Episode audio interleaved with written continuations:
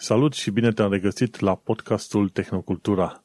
Suntem la episodul numărul 17 acum și episodul acesta a fost înregistrat într-o zi de marți, pe 26 ianuarie 2021.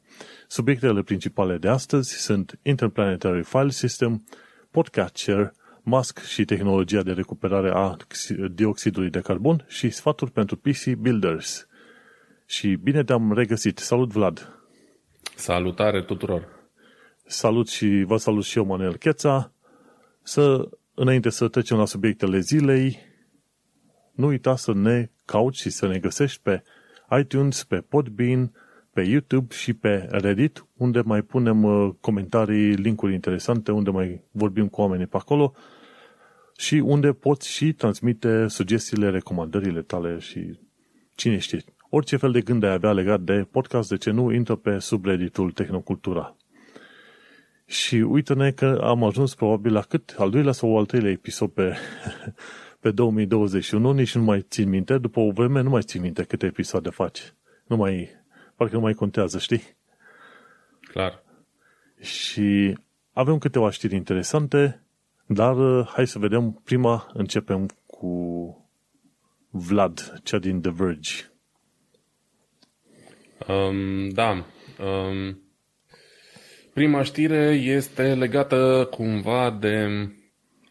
Na, nici nu știu cum să zic. E de fapt o știre interesantă pentru um, noi care suntem vrând nevrând fan Google, pentru că deja Google a devenit omniprezent în, în uh, viața oricărui utilizator de internet.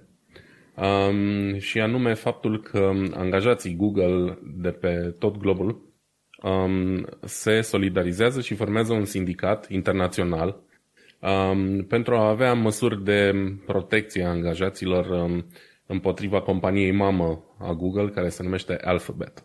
Um, poate unii dintre ascultătorii noștri nu știu. Uh, Google aparține de conglomeratul ăsta gigantic care se numește Alphabet și Google e un fel de brand name, așa, știi? O chestie ușor de Uh, zis în orice limbă, care a devenit sinonim cu căutarea pe internet și nu numai. Um, dar din păcate, uite, chiar și o companie atât de mare și pentru care oamenii se luptau și cred că încă se luptă să prindă un, uh, un job la Google, cel puțin știu că într-o vreme era mare uh, șmecherie chestia asta să reușești să prinzi un job la Google, uh, se pare că nu e totul lapte și miere nici acolo și din ce în ce mai mulți angajați uh, au uh, diverse probleme cu, cu compania și um, ce s-a întâmplat e că s-a format un sindicat, uh, un sindicat global, care se numește chiar așa, Alpha Global, și um, uh, din el fac parte 13 uniuni um, de angajați Google din 10 țări, inclusiv Statele Unite, Marea Britanie, Elveția. Um, se pare că na, oamenii ăștia au și ei uh, problemele lor cu, cu compania mamă și au decis să, să facă chestia asta pentru ca na, să nu permită lucrurilor să scape de sub control. Nu scrie aici uh, neapărat care sunt problemele efectiv, punctual, dar probabil că are și legătură cu ceea ce se întâmplă la Amazon, care deși e un altfel de exemplu, să zicem, na, negativ oricum. Din, negativ, clar, doar că Amazon lucrează mai mult cu oameni, să zicem așa, fără studii superioare, da, muncitorii din depozite pe care crede că poate să exploateze cum vor și și acolo sunt foarte multe nemulțumiri. Um, și probabil ca să nu se ajungă la o situație din, de genul ăsta, au format un, un sindicat um, și au de gând să, uh, să se pună un pic la punct cu, cu chestiile astea. Oricum, e... Uh, evident, au niște bune. Eu urmăream uh, podcastul și îl urmăresc în fiecare săptămână. E This Week in Google. E Leo Laporte cu încă vreo câțiva oameni pe acolo, Jeff Jarvis și alții. Uh-huh. Și oamenii și-au povestit chiar de chestia asta cu sindicalizarea la Google, la Alphabet și au spus că problemele lor, cel puțin în SUA, nu sunt tocmai legate de salariile pe care le au și condițiile de muncă, pentru că sunt foarte bune. Gândește-te, ai mâncare gratuită de la Google, unii oameni primesc niște bani extra pentru diverse situații, cum e locuit sau uh, sănătate, ce vrei tu, dar mai mm-hmm. mult pentru responsabilizare, cum zici tu acolo, mai mult pe chestiune etică. Ok, să, mm. să se strângă oamenii și să spună, ok, nu este bine ca Google la un moment dat să facă, să zicem, contacte cu armata. Sau nu este bine să nu respecte anumite drepturi ale oamenilor și pe acolo nu e neapărat de salarii și de viața la muncă, pentru că pare că e destul de bună, ci mai mult pe chestiuni de, să zicem, etice, ca să zicem așa. Da. Da, e clar, e foarte ok să fie așa. Iarăși, e cumva o măsură de prevenție. Până la urmă, nicio companie n-ar trebui să dețină controlul suprem nici asupra domeniului său de activitate și cu atât mai puțin asupra angajaților. Și în momentul în care angajații nu se solidarizează, nu se organizează în structuri de genul sindicat, um, conducerea poate oricând să facă orice, să ia măsuri individuale împotriva unuia sau altuia și oamenii ăia nu or să aibă pârghii. De multe ori, adică e o chestie care se întâmplă zi de zi și se întâmplă mult și în România. Oameni care sunt forțați să, um, nu știu, să semneze un, un act de demisie, de exemplu. A fost totul lapte și miere la muncă, a fost perfect, cum zici tu. Condiții bune, salariu bun, dar de mâine nu mai avem nevoie de tine. Mm-hmm. Și tu zici, păi stai așa că nu mă puteți da afară așa de ușor. Și eu să zic că vrei să punem pariu? Hai să vedem cât de ușor e. Și până la urmă te forțează, deși tu nu ești obligat, conform legii contractului, să semnezi. Dar dacă nu ai un sindicat în spate care să-ți ia apărarea, vei fi constrâns să faci chestia asta și uite, în România e un exemplu clasic unde sindicatele au devenit așa un fel de chestie bătrânească, semicomunistă, de pe vremuri uh, de mult apuse și lumea are multe împotriva sindicatului fără să înțeleagă că de fapt rolul unui sindicat ar trebui ăla de a proteja oamenii. Și iarăși, cum zici tu, și asta e o chestie importantă, dacă Google zice, bun, avem nevoie de niște bani, de unde facem rost de ei? Păi facem un contract cu armata și le dăm datele nu știu cui sau nu știu ce fel de date sau uh, sistemele, hărțile noastre GPS li le punem necondiționat la dispoziție și așa mai departe. Dacă sunt chestii care pot afecta într-un fel sau altul viața unor oameni, indiferent de unde se află ei, um, da. înspre rău, în principiu, e clar. Cineva trebuie să pună piciorul în prag și să zică, bă, nu e ok ce facem, stai așa. Uh-huh. Noi suntem cei care avem um, putere de decizie sau drept de veto sau nu știu cum să-i zic și spunem că chestia asta nu e în regulă și nu, nu trebuie făcută. Cam ăsta e rolul unui sindicat de genul ăsta. Știi? Oricum e o mișcare probabil care are la bază niște lucruri pe care oamenii le bănuiesc sau unii uh, angajați cel puțin le bănuiesc, că altfel dacă totul ar fi perfect, probabil că nu s-ar fi gândit nimeni, că ar fi zis, bă, lucrez la Google, ce-mi pasă? Am bani buni, Uh, locul de muncă, n-am nimic de comentat, am tot ce-mi doresc, nu mă interesează dacă avem un sindicat sau nu, știi? Dar, Dar probabil că există un substrat pe care nu-l știm noi neapărat. Contează, știi? Pentru că odată ce ajunge acolo, foarte mulți oameni la un moment dat ajung să se să se plângă probabil de viața aia sau cine știe, sunt lucruri în interior pe care noi nu le știm. Dar știi cum e, e F-A-N-G, FANG.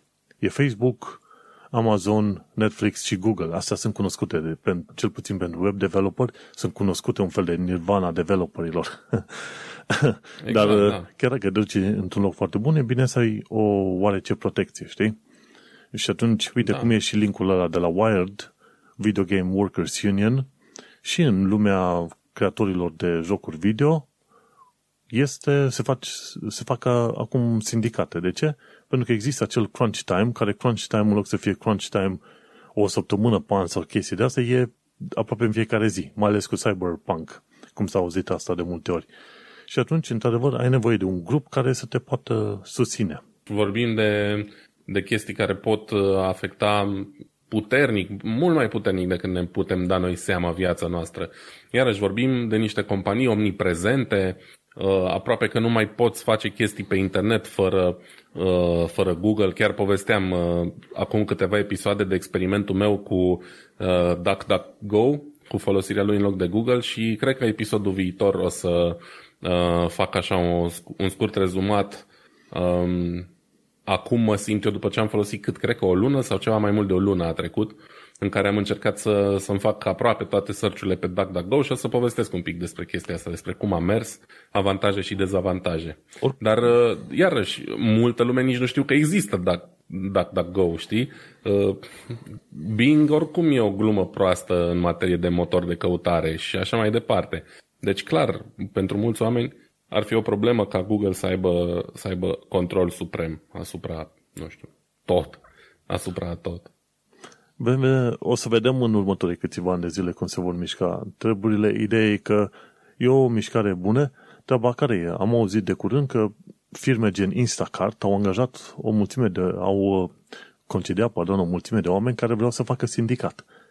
Și Amazon la fel făcuse niște chestii, Google la fel, deși e prevăzut în lege. Și în, uh, în America sunt uh, acele companii supranumite Pinkertons, cu ghilimele de rigoare, mm-hmm. Union Busting Companies. Adică alea se, fac, se pun și urmăresc angajații pe social media, pe ce vrei tu, și creează un fel de profile pe care le trimit către angajatori, în care explică, ok, omul ăsta are 50% șanse să se bage într-un sindicat. Aveți grijă cu el, știi? Și mm-hmm. când, sunt, când angajează o firmă mare, gen Google, firme din astea care să vadă cine se bagă în uh, sindicat sau nu, înseamnă că e o problemă pe acolo. De ce, da. de ce ai, nevoie, ai avea nevoie să fii împotriva sindicatelor sau uniunilor de genul ăsta? Așa că e bine că se întâmplă, e bine că se întâmplă și în lumea jocurilor video, de exemplu. Articolul de pe Wired este chiar foarte, foarte mare. E adaptat dintr-o carte, am înțeles. Dar povestește de viața pe care o au uh, cei care lucrează ca programatori în uh, firmele astea mari de jocuri video. Și acolo combate puțin ideea aia de, unu, să fii mulțumit pentru că faci ceea ce îți place, să te bucuri să, cu atâta, doar cu atâta, și al doilea, ideea că firma la care te angajezi e o familie. Astea două sunt, uh, au un substrat destul de subțire când te gândești la faptul că tu te duci să faci o muncă, tu ești plătit, ei de pe urma ta beneficiază și vând un produs. Și atunci ideea de compania la care lucrezi ca familie pică din, pică din sat. Iar faptul că tu lucrezi ceea ce îți place, la fel, e total irelevant când vine vorba de modul în care te tratează firma pe tine. Și tocmai de aceea, da.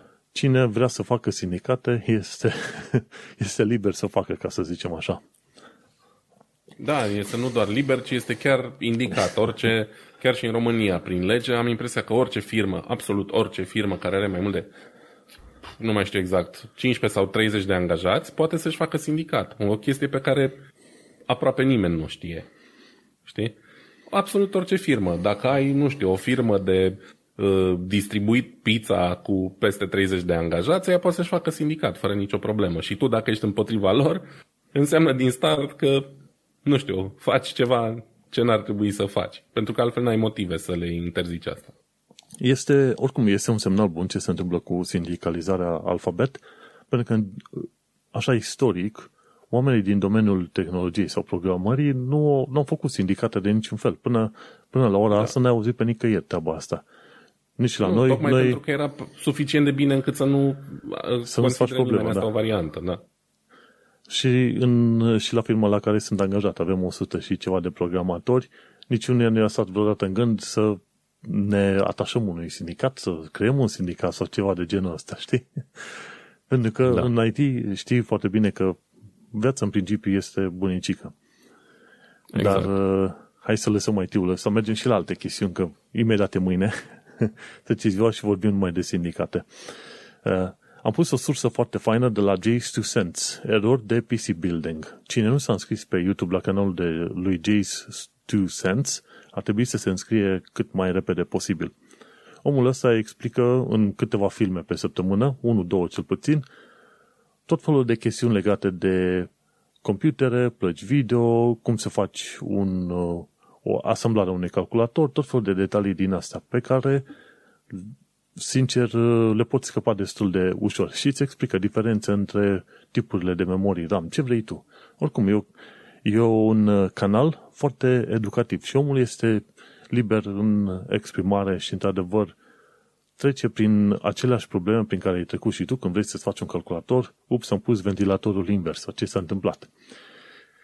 Și eu sunt unul dintre puținii oameni pe care știu în jurul meu, care într-adevăr își face calculatorul, își cumpără piesele bucată cu bucată, se uită la tot felul de specificații, după care asamblezi calculatorul și mergi mai departe. Și în calculatorul meu am o carcasă, să zicem așa, care îți permite să ții placa de bază și toate piesele răsucite la 90 de grade. De obicei, toate sunt cumva către spate. Toate porturile și conexiunile duc către spate. La sistemul ăsta, la carcasa asta pe care o am eu, toate sunt în sus. Și Interesant. e mai bun pentru că tot, ce, tot aerul cald care se face în carcasa respectivă este împins în sus. În partea de jos are, câteva, are două ventilatoare mari și care împing aerul frumos, trag aer rece și aerul cald este împins în sus și chiar, chiar e o chestiune, să zicem, relativ interesantă, ca să zic așa. Așa că, normal că sunt interesant să învăț de la Jace to Sense lucruri care mai de care mai interesante. Și în canal, în episodul ăsta pe care l-am pus la show notes, e de numai 20 de minute, dar chiar foarte util. El a vorbit pe mai multe chestiuni din astea. La ce să fii atent când faci, când îți asamblezi sau când îți creezi tu propriul tău, propria ta unitate. Că în principal despre asta e. Și o să vorbesc puțin pe chestia asta, după care sunt sigur că ai și tu câteva idei. Ci că, inițial, trebuie să montezi pe placa de bază tot ceea ce poți.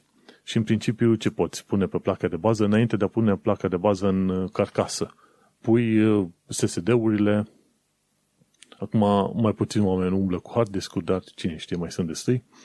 Pui SSD-urile, pui memoriile RAM și eventual procesorul, dar fără cooler. Știi? Și odată ce ai făcut treaba asta, te mai uiți dacă mai sunt alte chestiuni de conectat. Dacă nu, poți să pui și tu plache de bază în uh, carcasa respectivă. Important de luat în considerare aici este și orientarea și mărimea coolerului. Mi-am luat și eu cooler din ăla de la Noctua. Seamănă destul de mult cu ceea ce prezenta Jace to Sense în uh, J în uh, film.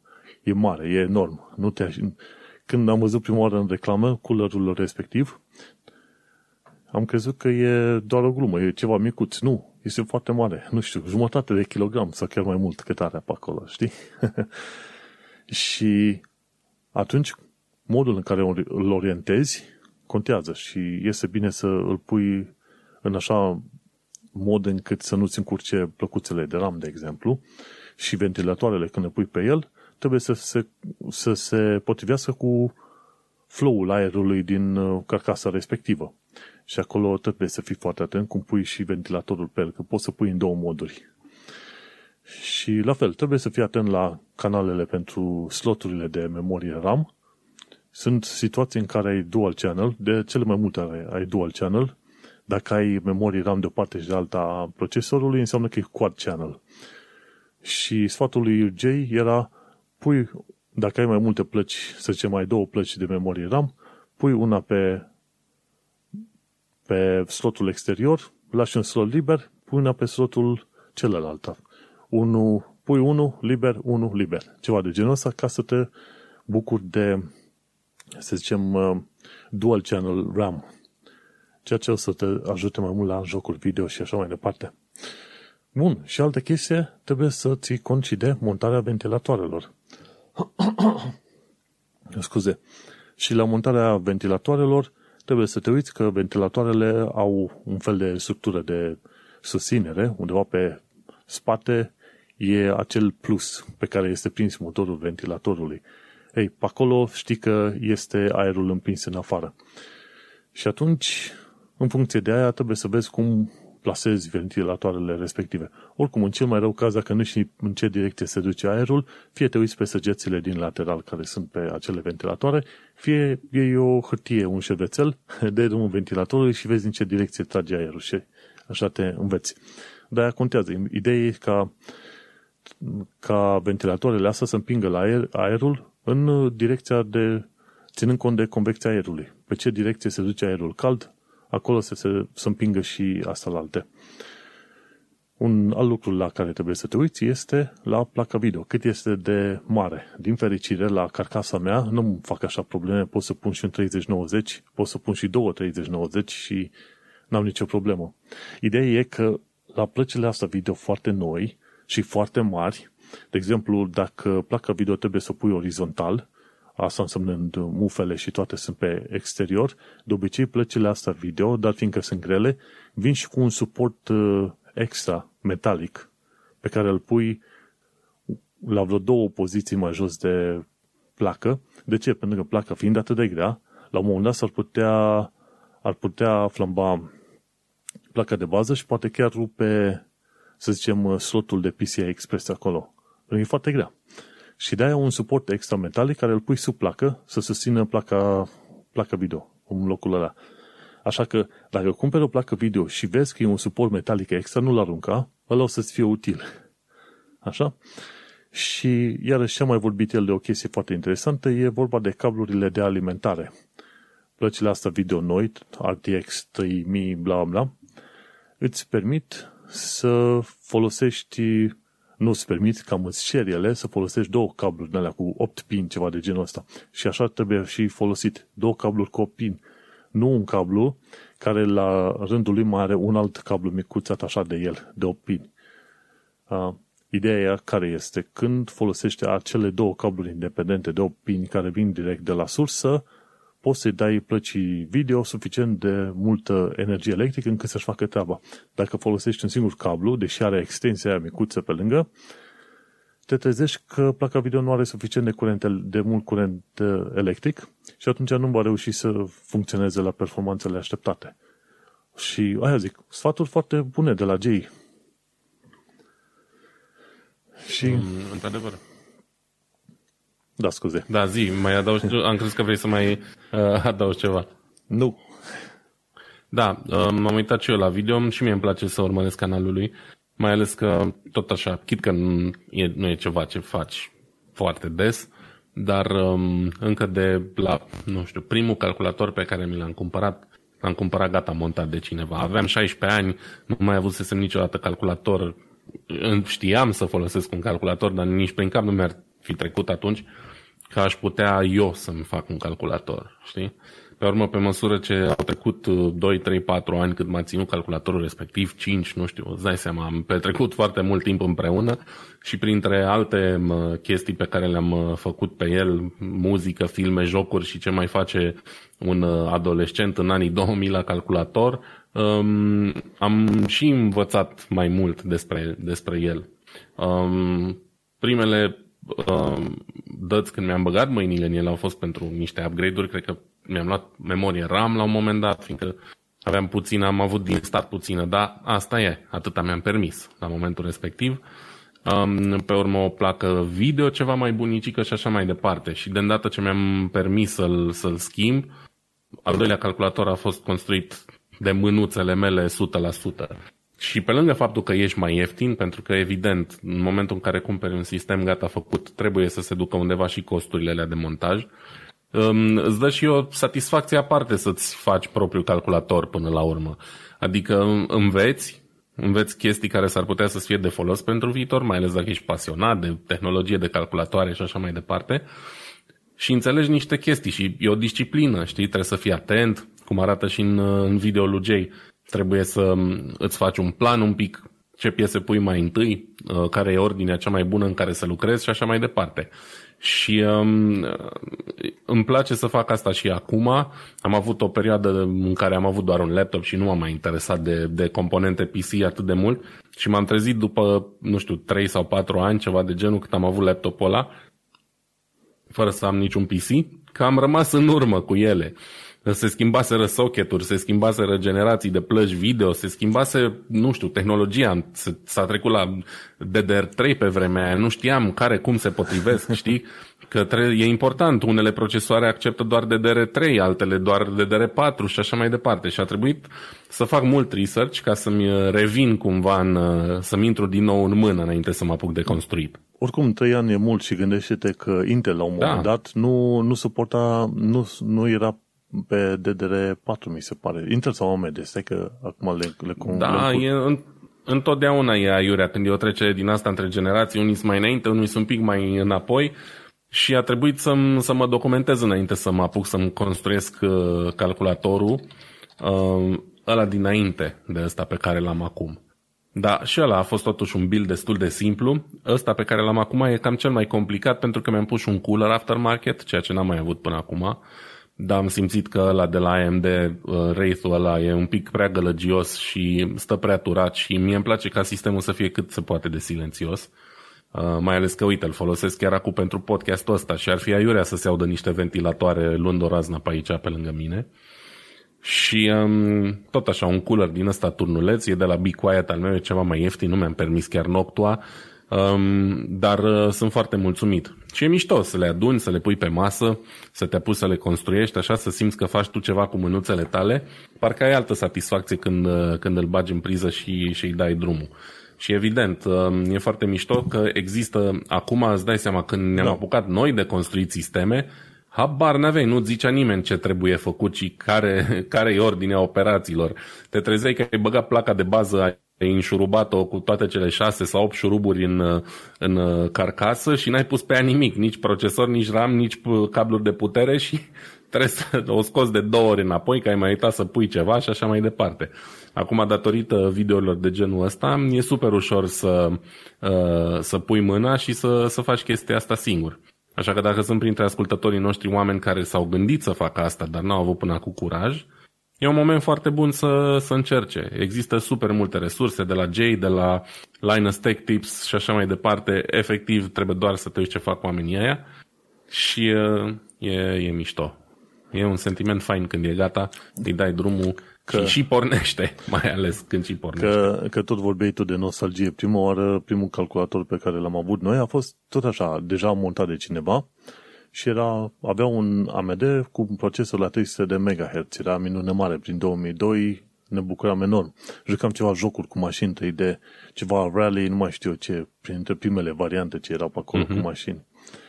Și pe atunci ce, ce era? Era, cred că Windows 98 instalat pe el. Am, am instalat și reinstalat Windows 98 pe ăla de eu sărit ochii din cap. După am trecut pe da. XP. Și primul calculator cu adevărat pus de mâna mea și toate piesele alese a fost prin 2006-2007. Când, ca tot românul, mi-am făcut Cam și eu un, un împrumut în bancă să-mi permit un calculator cum îmi convine mie. Absolut, da. Toată lumea a făcut așa. Și am ales. Și acum, când am ales, am ales toate piesele după cum mi-au convenit uh, mie. Când te duci și cumperi de obicei calculatoare deja construite, deja asamblate, sunt situații în care fie ramii nu sunt cei pe care vrei tu, fie stocarea nu e, nu e SSD-ul sau hardul, nu e cel, pe, uh, cel care îți convine ție, o placă video, ori ceva. Și așa, dacă ai chef să înveți câte ceva, de ce nu, te pui și vezi cam ce piese cu ce, cu ce alte piese se potrivesc și atunci poți să-ți instalezi. Interesantă chestie de, de ținut minte, trebuie să potrivești procesoarele cu plăcile de bază. Nu merge să pui o placă de bază care suportă Intel să pui AMD și viceversa. Chestiile astea nu se fac. Asta e regula numărul 1. După care trebuie să te uiți la toate piesele alea. Trebuie să vezi fiecare piesă cât, câți vați au nevoie la sursă și atunci te gândești că la un moment dat ai nevoie de, ce știu, probabil, acum cum este, probabil vreo 700-800 de W ar trebui să fie suficienți. Gândește-te, plăcile, um, plăcile video noi au vreo 300 consumul. Da, în general, ca să zicem așa mai, mai detaliat, depinde de ce fel de componente vrei. Dacă vrei un PC de gaming cu cele mai bune componente, clar, îți trebuie minim 700 de W. Un, un PC mediu undeva pe la 450, 550, în funcție de ce procesor ai, uh, dar nu asta vreau să zic neapărat, ci vreau să zic că e foarte ușor și poate punem în show notes uh, uh, un link. E foarte ușor să găsești resurse pentru asta, pentru că există site-uri. Dacă cauți, nu știu, uite, o să caut chiar acum, Calculate Power Source, o să caut pe DuckDuckGo, no. browserul meu nou preferat. Uh, nu e foarte profesionist ce fac, dar hei, nu suntem la, la Pro FM. Um, uite, de exemplu, cei de la Newegg au un calculator bun. newegg.com slash tools Power Supply Calculator. Da. Și practic aici îți alegi procesorul, marca, seria, tot ce vrei. Formă placa de bază, ai de ales între foarte, foarte multe modele um, de, de procesoare, chipseturi grafice și așa mai departe. Și după ce ți-ai pus aici toată configurația, îți zice la sfârșit cam ce putere ai nevoie, da? 200, 500 de vați, 1000 de vați, știi? Și în funcție de chestia asta um, poți să-ți alegi uh, sursa de, de curent. Și e foarte important să alegi o sursă de curent ok pentru că aia va hotărâ cât de rezistent va fi computerul tău în timp. Um, componentele alea sunt extrem de fine și au nevoie evident de curent constant și suficient ca să nu se ardă, să nu se defecteze. Există uh-huh. și cu uh, sursele de putere o întreagă discuție pe care o să o facem poate în alt episod, cu ratinguri de putere și așa mai departe. Ideea e că sursa de putere e o chestie la care inițial mă zgârceam, dar acum n-aș mai face chestia asta, pentru că e una din componentele cele mai importante pentru stabilitatea sistemului. Și da. atunci da. cu calculatoarele astea e foarte simplu să afli câți, de câți vați ai nevoie pentru, pentru configurația ta. Ca regulă generală, procesoarele pot uh, avea nevoie, ce știu, 10-20 de W. Dacă ai coolerul ăla care are 1-2 ventilatoare și acolo ai vreo nevoie de vreo câțiva W. Acolo, placă de bază, iarăși, calculezi și tu. Dai niște nume din burte, rotunde, așa, 10-20 de W. Ce ai, uh, dacă ai un SSD pe uh, NVMe pe port uh, M.2, atunci și ăla e 1-2 W pe acolo, cel mai mult din toată afacerea asta va consuma, desigur, placa video. Și este bine să-ți lași da. și, și o marjă de eroare. Dacă știi că placa video consumă vreo 300 de W, pe cum bănuiesc că va consuma 30, 80, 30, 90, atunci te gândești că trebuie măcar un 500-600 de W, o sursă din aia. Și ele nu sunt Uite. foarte scumpe, știi? Eu am făcut acum, în timp ce vorbeai tu, un calcul pentru configurația mea cu Ryzen 7 2700X, uh, GeForce 1650 Super, 16 GB DDR4, un SSD, deși trebuie să pun două, cam două, și am și un hard mecanic și am ieșit la 311W. Da. Îți mai pui o marjă de eroare de vreo 10 da, până la 30%. 50. Da, un 50 de W minim acolo. Și atunci o să fie foarte bine de înțeles toată treaba asta. Și da, aia trebuie să ții minte. Ok, faptul că plăcile de bază se conectează cu, sunt, se folosesc cu o anumite procesoare, îți trebuie un oarece consum de energie, nu trebuie să arunci o tonă de bani pe tot felul de carcase din alea colorate, cu RGB, lights, toate cele. Ce te interesa este probabil plăci, nu plăci, ci carcase care îți permit un cable management mai bun ca să exact. reușești să ascunzi cablurile alea pe undeva, să-ți fie mai ușor să cureți cu aspiratorul în, în carcasă. Nu neapărat că tu ți insiști să faci o arhitectură, să zicem, internă foarte frumoasă, știi? Și să permită o circulație cât mai bună a aerului uh, cald care trebuie evacuat. Da, exact aia. Și la alte lucruri la care te mai uiți, bineînțeles, este să aibă un port de Ethernet suficient de bun. De exemplu, la mine am un gigabit ceea ce e bun. SSD-ul meu pe, pe da. NVMe poate să scrie la 2,5 giga, așa că atunci când uh, eram într-o zonă din Londra unde aveam internet foarte bun, puteam descărca jocuri la 100, 120 de megabytes efectiv. Și cu viteza aia, cu viteza aia este și scria pe, pe disc, ca să zic așa, pe SSD, n-avea nicio problemă. Și atunci te mai uiți la conectivitate. Bineînțeles, nu te interesează ca placa de bază să aibă neapărat DisplayPort, dar dacă vrei, o altă chestie la care se te uiți, dar dacă vrei G-Sync pentru monitoare adaptive, bineînțeles, trebuie să ai grijă ca placa video pe care o iei să aibă și DisplayPort. Cred că acum DisplayPort 1.2. Și el îl bagi la monitor, trebuie să ai și un monitor G-Sync compatible și după aia o să te poți bucura de funcționalitatea G-Sync Inițial eu credeam că merge G-Sync cu HDMI, dar se pare că nu. Um, da, nu știu, eu am, um, eu am FreeSync pe monitorul meu, care e echivalentul G-Sync de la AMD și pentru că am placă video GeForce Nvidia, nu beneficiez de chestia asta. Dar uh, din câte știu, FreeSync e, merge și pe HDMI, pentru că eu n-am, uh, eu n-am DisplayPort în, în monitor. La G-Sync s-ar putea să fie într-adevăr diferit, e cu tot o altă tehnologie, nu știu. Dar uh, da, și astea sunt chestii de avut în considerare, dar parcă intrăm un pic prea adânc în PC Building și îl grăbim și poate dacă facem vreodată un episod dedicat pieselor, ar trebui să ne rezervăm două ore numai pentru asta, cred. E, e un subiect stufos, mai ales în ziua de azi unde ai atât de multe uh, variante pe care noi nu le aveam acum 10-15 ani, încât uh, e, e greu să faci așa un rezumat. Ideal, ideea este că ai informațiile cum le vrei tu pe internet. O să ajungem și noi la chestiile astea, dar oricum, e importantă întrebare acum, e când îți ieși și tu un RTX 3080. Probabil că niciodată. nu mă mai joc, uite, stau, stăteam așa și mă gândeam, astăzi am dat prima oară drumul la PlayStation în cred că minim 3 săptămâni. Pe PC nu m-am mai jucat de mult mare lucru. Am luat, uh, am descărcat de pe Epic Games Store, a fost gratis ăsta Star Wars Battlefront 2, acum vreo săptămână și l-am descărcat pentru că na, a fost un joc cu un hype destul de mare, am văzut gameplay la el și îmi place grafica și am vrut să-l joc un pic și am intrat fix o singură dată în el. O singură dată. Un joc gratis, bun, da, deci bun. Ok, au fost probleme, au avut problemele lui, da? Mă refer de la o firmă mare, cu grafică impunătoare și așa mai departe. Și am intrat doar o dată, deci pentru mine prea curând nu se, nu se justifică, din păcate. În ultima vreme m-am jucat chiar foarte rar. Mai rar decât mi-ar plăcea, dar asta e. Așa a fost să fie. Da, eu aștept undeva, aștept ca Cyberpunk să fie fără baguri. Știi că au, au lansat de curând un patch 1.1, mi se pare, și e tot o varză. Am auzit. Am auzit, da, că n-a făcut uh, mare lucru. Și pentru că la un moment dat a stricat uh, dialogul pe care îl aveai cu un personaj principal și nu poți să mergi cu campania mai departe pentru că dialogul nu funcționează, știi?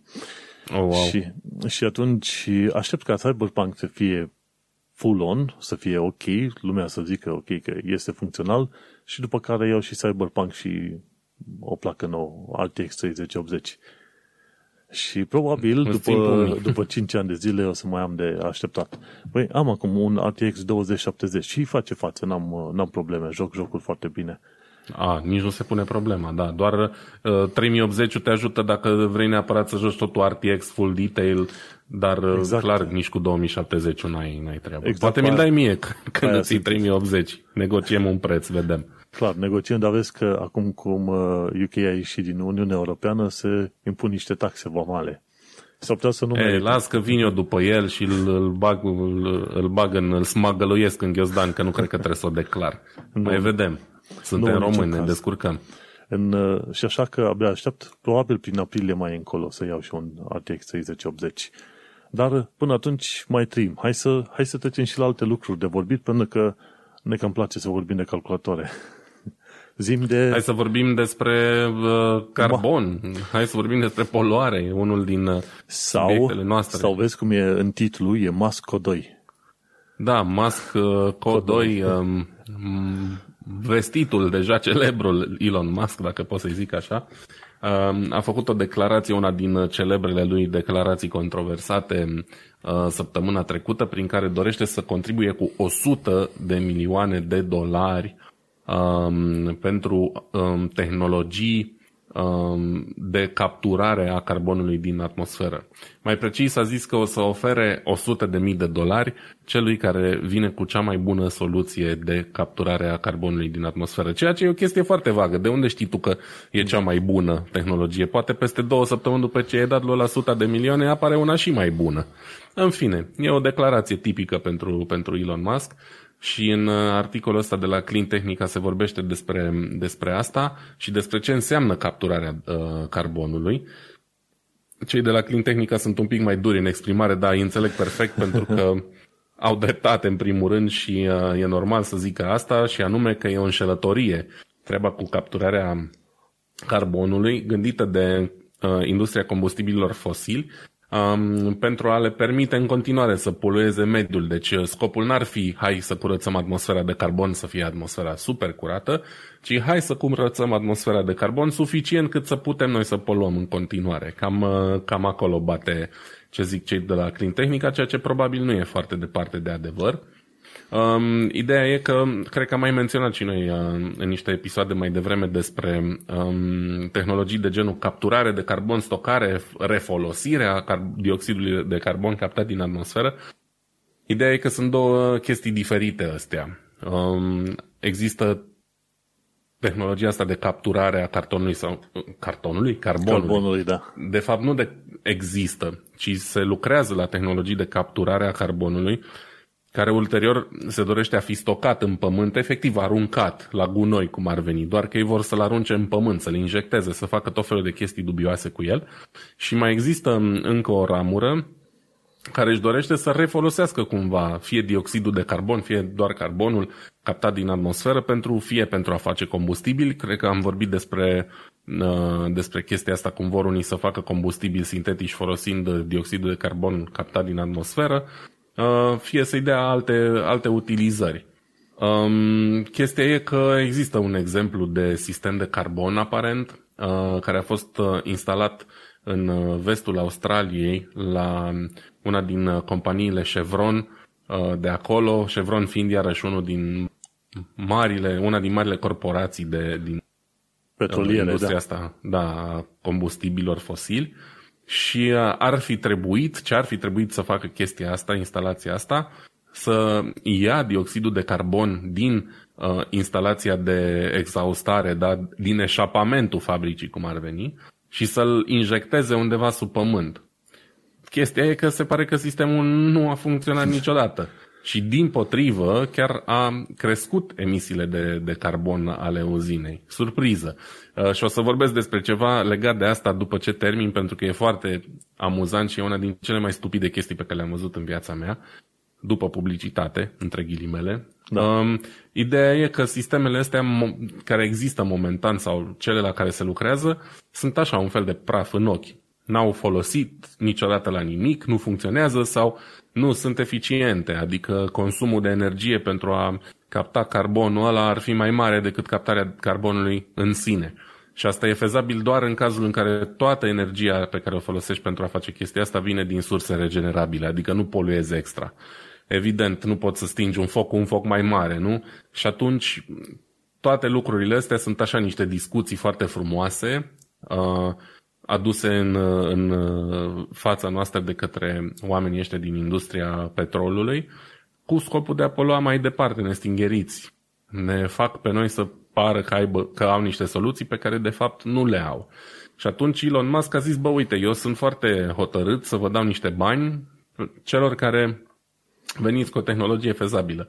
Acum, dacă stăm așa să ne gândim 100 de milioane de dolari pentru cineva care dezvoltă o tehnologie ce pare imposibilă, cred că sunt bani de buzunar. Adică nu cred că ar, ocupa, ar acoperi nici 10% din ce înseamnă cheltuieli pentru a dezvolta un astfel de sistem. Dar, na, el își face reclamă, mai ajunge un pic mai bogat ca Bezos azi, încă un pic mâine și așa mai departe. Lucrurile merg în direcția lui, lui Nenea Musk. Cumva, um, cumva mă așteptam că Elon Musk să facă o propunere efectivă, nu să ceară el, ok, eu am bani, voi faceți. Da, uite, vezi, nu poate nici el să le facă chiar pe toate, oricât de mult ce-ar dori. Dar cine știe, poate astăzi a zis așa și surpriză peste o lună apare și zice, e, uite, eu am de fapt cea mai bună tehnologie, v-am păcălit, banii mi dau mie, știi? Cum ar fi să zică asta? Ar fi interesant, nu cred că se va întâmpla, dar oricum ar fi interesant. Și Legat de chestia asta, ziceam că vă povestesc un caz foarte amuzant. În, uh, în orașul în care am locuit până mai acum câteva luni, în Heilbronn, în Germania, uh, am avut stupoarea să, să întâlnesc o chestie, de fapt pe pagina lor de Instagram a apărut o postare la un moment dat cum au montat ei pe unul din bulevardele cele mai aglomerate din oraș, ce au montat. Au montat niște filtre de purificare a aerului a aerului din aer liber. Înțelegi? Au montat niște stâlpi pe care sunt niște filtre care ar trebui să filtreze aerul din oraș, dar aerul de afară, nu dintr-o încăpere sau dintr-o...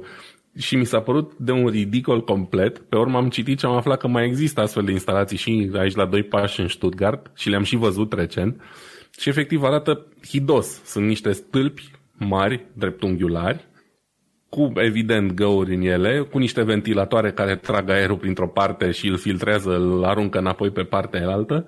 Și mi s-a părut de un ridicol total, adică tu ai cinci stâlpi pe o stradă imensă, care probabil nu acoperă suficient nici când trec mașini pe lângă ele, dar pentru că cineva la un moment dat a zis, bă, noi avem soluția, puteți merge cu mașina cât vreți voi și să poluați cât vreți voi, că noi ne-am gândit că punem filtre afară mi s-a părut extraordinar. Mi se pare, nu știu, ceva de genul aprindem lumina când e soare afară că lumina artificială e mai bună sau nu știu cum să zic.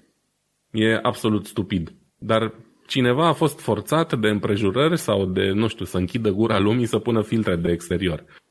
Și um, ceva de genul e și cu nenii ăștia. Au vrut ei să filtreze gazele de eșapament din uzină și au reușit doar să consume mai mult dioxid de carbon.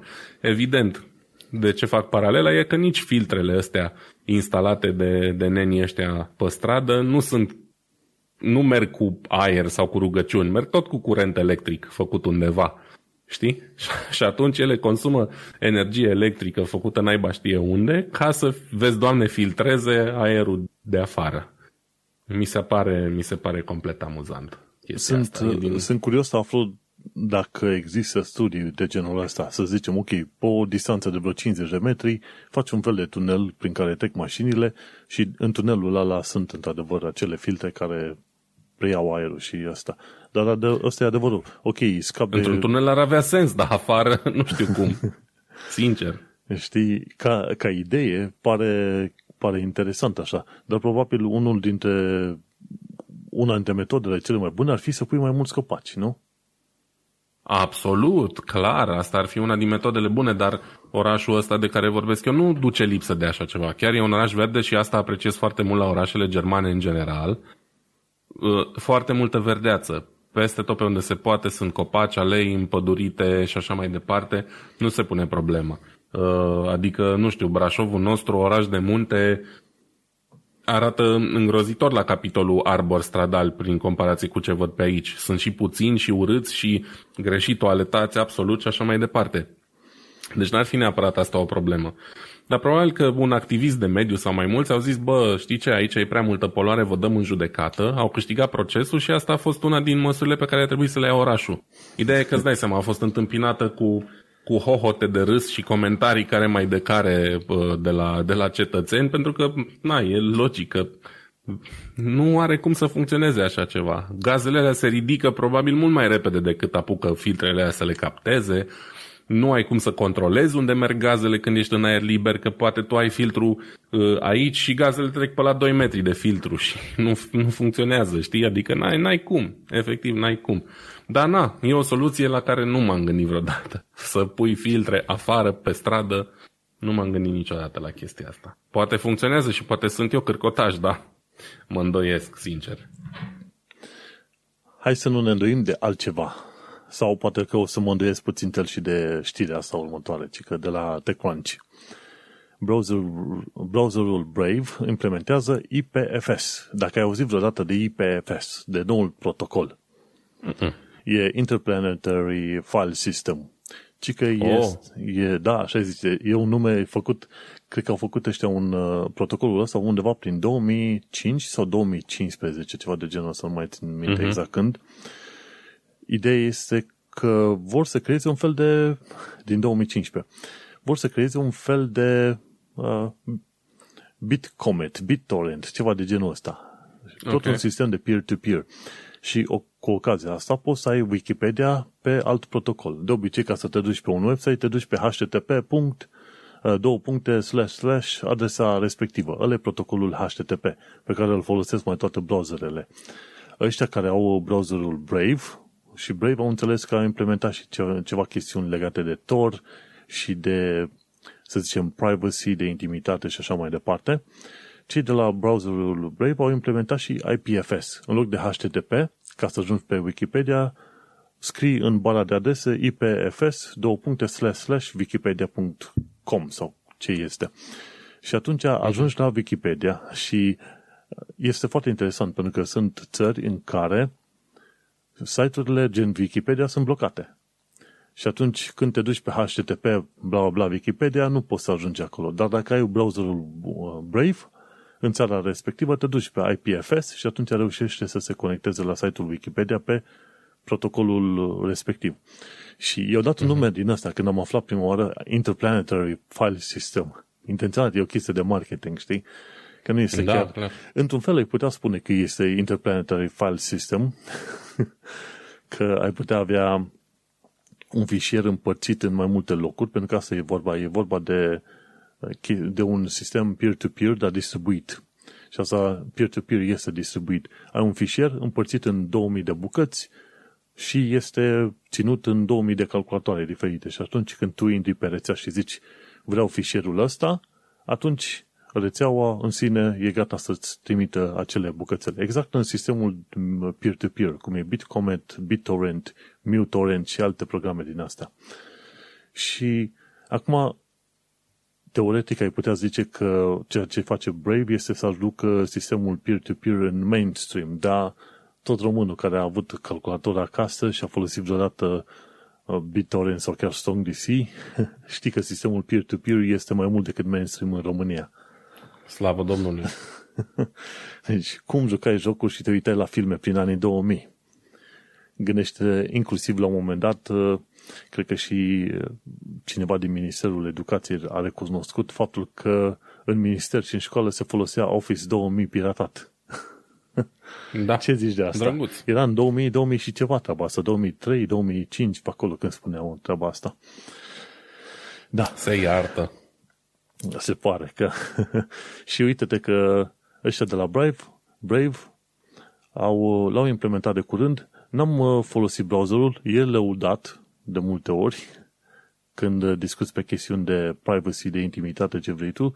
Brave este lăudat, dar uh, nu am fost, uh, să zicem, atât de implicat în chestia asta încât să zic, ok, vreau să-mi instalez browserul și să-l testez, să mă joc cu el și așa mai departe. Ideea este că protocolul ăsta se pare că a fost la protocolul ăsta a lucrat și Brandon Ike și omul nostru e cunoscut pe chestiuni de web, de internet, de ce vrei tu acolo. Și interesantă chestiune, articolul celor de la TechCrunch spune că și Opera aduce suport limitat pentru IPFS pe aplicația de Android, dar problema care e Opera, nici nu știu cine mai folosește browserul Opera, mai ales Opera Mobile. Nimeni. Ori mai fi vreo 200 de oameni. Poate 5, știi?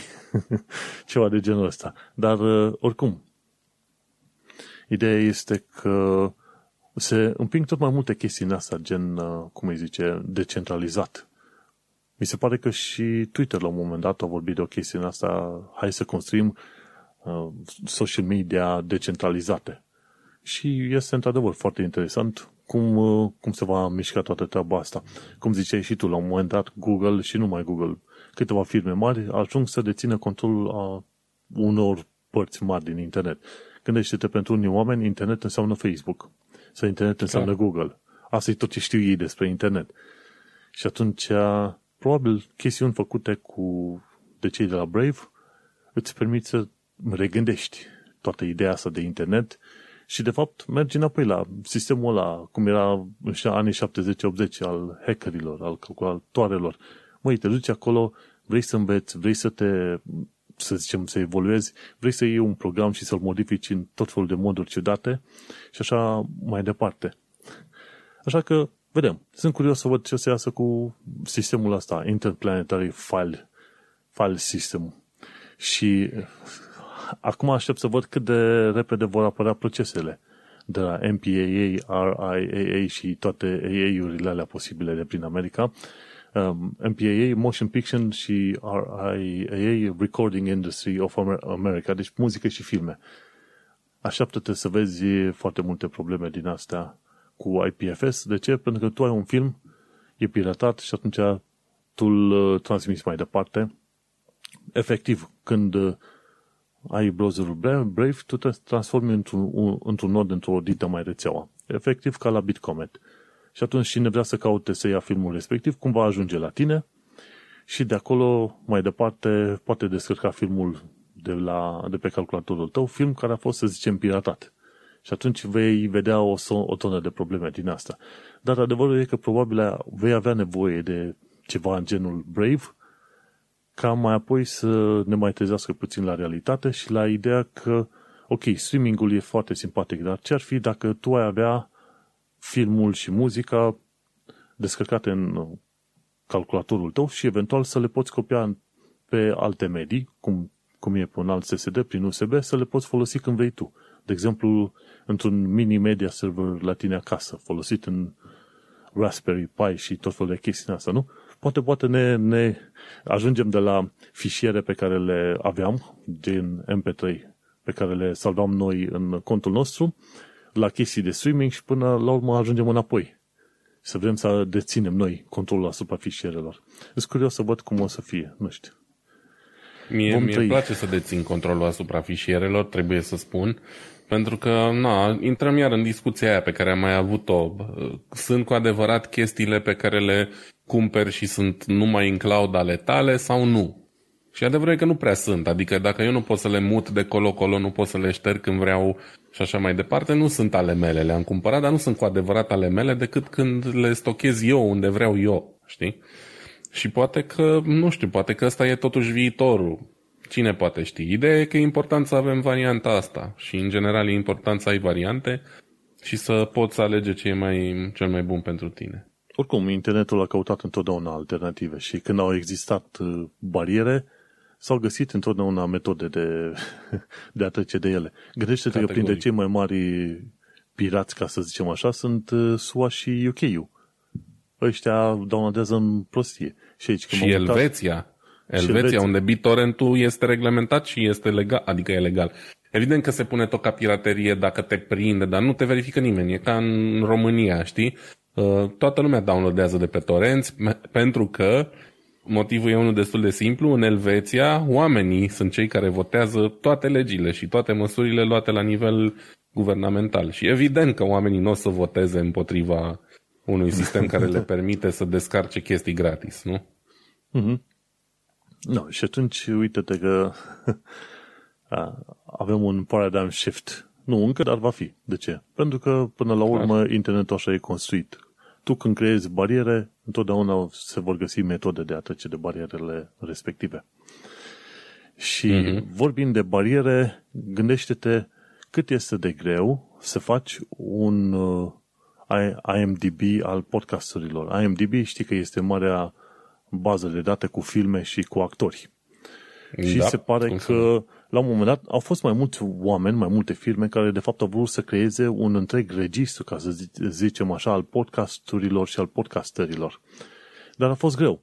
Și chiar ascultasem un podcast la un moment dat în care povestea că reușiseră să strângă câteva sute de mii, poate 1-2 milioane de podcasturi în, și podcasturi și despre informații despre podcasteri. Dar de curând, uite că am aflat la TechCrunch faptul că Podchaser are o listă de 8,5 milioane de pagini dedicate podcasterilor și podcasterilor. Și... Sunt și ele noastre? Da, să știi. Deci dacă cauți pe Podchaser, găsești tehnocultura acolo, în mod sigur. Undeva în listă, nu știu exact pe unde am căutat și eu la un moment dat, cauți Podchaser, pe Podchaser găsești. Și 8,5 milioane de pagini sau de înregistrări legate de podcasturi și podcasteri.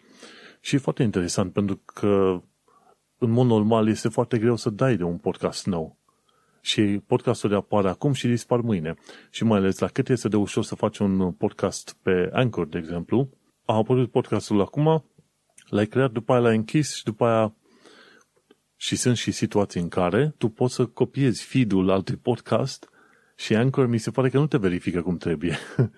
și tu copiezi, face cineva podcast, altcineva copiază acel podcast, face un duplicate, îi dă un alt nume și gata, a urcat pe Anchor. Și atunci ai mm-hmm. și mhm. probleme din astea. Și e foarte interesant că au reușit să strângă 8,5 milioane de pagini astea legate de podcasturi. Și chestia interesantă ce fac ăștia de la Podchaser, tot în genul IMDb, ok, în ce podcasturi au apărut uh, Uh, prezentatorul X sau Y. Mai avem mult și bine până în punctul respectiv. Ideea este că noi, noi doi, nu, nu avem informații prea detaliate, pentru că nu, suntem un podcast mic, cât avem 50-100 de ascultători pe episod la Tehnocultura, dar important e că găsești Tehnocultura pe acolo și zice și uh, autorii. Știi cum e? Chestia asta cu podchaser și alte chestii de genul listicles, cum, se, cum li se spune, uh, nu listicles, pardon, liste de podcasturi, sunt uh, cum erau înaintele uh, listele alea de bloguri. Hai să te trecem în podcast, în blog network, ce vrei tu, cum e Dig și alte chestii. Și uh, Stumble Upon și toate cele. Oamenii băgau uh, blogurile pe acolo în ideea că vor fi căutați. Ce fain era Stumble Upon. Da, era Memory Lane, mi-ai adus aminte de chestia asta, da? Uitasem de el. Și adevărul e că erau perioade în care din Istanbul Upon avea un, un blog în engleză, îmi veneau și 50.000 de vizitatori. Nu foarte des, nu. venea o zi, două, 50.000, după aia erau două, 300 și tot așa erau spike-uri enorme, din când în când. Nu erau. Și era o perioadă în care venea și de pe dig și efectiv toate chestiile astea se întâmplă din nou și cu podcasturile. Vezi, se, se repete istoria, ca să zicem. Dacă tot vorbeam de indexuri de uh, colecții din astea de podcasturi, mi-am adus aminte că există și unul românesc și poate știi de el, starcast.ro. Um, am uitat cine l-a făcut, nu mai știu acum numele, dar dacă intri pe starcast.ro slash categorii slash general, o să găsești Diaspora Cast la loc de cinste fix uh, după podcastul lui George Buhnici și mm-hmm. încă două rânduri mai jos văd uh, un logo pe care îl recunosc, un român în Londra. Mm-hmm. și uh, problema e că la categoria tech nu apare tehnocultura. Trebuie să facem ceva în sensul ăsta. Trebuie să vorbim cu uh, oamenii ăștia care au făcut Starcast și să le trimitem uh, podcastul nostru, că nu apare. Știi cum Sunt este? în total 1, 2, 3, 4, 7 podcasturi pe o pagină unde ar încăpea foarte frumos 8, că sunt 4 pe un rând, 4 pe celălalt. Deci mai lipsește 1, ăla cel mai important, tehnocultura. O să vină în curând, gândește-te că tehnocultura în forma nouă este nou, adică deschizi de vreo câteva da. luni de zile. Stai să ajungă la un an de zile și mai discutăm. E, nu, glumesc și eu, facem, tocmai, facem glumițe. Exact, tocmai, tocmai de aia. Dar să știi că eu nu sunt foarte fascinat să apară podcastul Tehnocultura în, în cine știe, un milion de liste. Uite, că mă uit acum și la Podchaser, e exact definiția din feed, nu este ceva extraordinar. E pur și simplu definiția din feed, creatorii, poți să te treci pe tine ca creator, zice created by cutare și cutare, started și ce zice în mai 2016 și așa mai departe. Ca idee, nu mă fascinează extraordinar de tare să apară nu știu ce drag de liste. Sincer. Cu podcastul Un Român în Londra sau cu Tehnocultura. De ce? Pentru că nu listele îți aduc ție în mod explicit, implicit, cum vrei să zici, vizitatori. De fapt, ce contează cel mai mult este faptul că un om recomandă altuia să asculte podcastul, știi? Și tocmai de aceea, tocmai de aceea e interesant că există podcaster și poți să înveți să descoperi podcasturi noi, vezi cum, cum este clasat podcastul tău, dar să nu-ți bagi prea multe speranțe în orice fel de liste din asta legate de podcasturi. Pentru că ce e interesant și ce e relevant pentru tine, să vină oamenii obișnuiți să asculte. Listele vin și pleacă. Știi? Și cam nu, asta așa e. e, categoric. Doar că mă gândesc așa, în ideea în care um, nu doar noi, dar oamenii în general se chinuie să-și facă podcastul popular și e clar că în România nu prea ai cum să faci bani din podcast prea curând, dar nu știu, poate unii oameni nu știu cum să te găsească și atunci nu e rău neapărat să apare în listele alea. Nu e nimic grozav sau nu știu cum să zic, dar nu e nici neapărat rău să apari. Știi că poate oamenii dau de, de tine acolo cumva. Știi cum e mai bine să dea de tine? Când scrie, când caută pe Google, exemplu, sau pe orice fel de motor de Categoric. Știi? Atunci e cel mai bine. Cauți, nu se pune problema. Cauți podcast tehnologie și pe aia vezi dacă într-adevăr găsești cum e. Dar Așa de obicei, este. toate podcasturile astea cresc organic, la fel ca și blogurile, în mod normal. Verge din vorbă în vorbă, cineva scrie despre tine, cineva a vorbit despre tine, cineva te-a pomenit într-un comentariu și asta e creșterea cea mai, cea mai bună și cea mai faină. Așa mm-hmm. că, oricum, e bun. Podchaser, cine este interesat să afle cât de multe podcasturi există pe lume, pe planeta asta, există probabil mai mult de un milion, o mulțime. Cele mai multe, probabil 99% dintre ele apărute acum, imediat, 2020. Da, păi Din cauza COVID-ului. Acum Toată lumea vrea să facă Acum podcast. Acum e moda, nu? Așa e. Acum e exact moda. Podchaser. Cine e interesat, podchaser.com și acolo poate să vadă foarte bine ce e. Ne poți găsi și pe noi dacă te interesează, dacă nu... Da. Hai că am vorbit Dacă deja știi deja de noi, nu neapărat. Nu te interesează neapărat. nu. Dar hai, hai că ne-am, ne-am petrecut puțin cam mult timp cu Podchaser. Uite că de mașini electrici, electrice n-am mai vorbit de mult timp. Site-ul Witch de pe, din UK au făcut un articol ci că cele mai bune mașini electrice pe 2021. Și am să dau doar numele, prea multe detalii nu vreau să dau, n-are rost. Ideea e că ei au recomandat Volkswagen ID3, Mini Electric, Audi e-tron, Sportback și Honda Jazz. Și mașinile astea, în principiu, sunt, uh, hai să zicem, nu chiar ieftine, dar printre cele mai ieftine, comparativ cu mașinile de care am vorbit noi în lista de acum câteva zile. De exemplu, ID3 e 30.000 de lire, oricum destul de mult ca să te uiți așa, mini electric, tot 30.000, Fiat 500 electric e 20.000 de lire. Și Audi e-tron Sportsback ăsta e 60 și ceva, acum nu știu cine se atinge de el.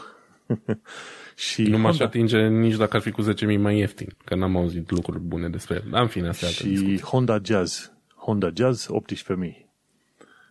Mai sunt altele pe acolo, dar uh, ideea e că astea nu sunt prețurile cele mai ieftine, sunt undeva pe la mijloc. Sunt și mașini mai ieftine, dar uh, sunt alea, cum e de la Renault și Opel, de, de o persoană sau două, un fel de broscuțe din alea cu roți, ceva de genul ăsta. dar uh, uite-te că mașinile devin, mașinile electrice devin din ce în ce mai interesante și mai atractive pentru oameni. Și au un design fine. Acum, ce mi-e dat să înțeleg? Da, dacă faci o mașină electrică, nu mai consumi prea mulți bani pentru chestiunile mecanice și, și îți permiți să faci un, uh, o caroserie mai frumoasă? Sau care e legătura?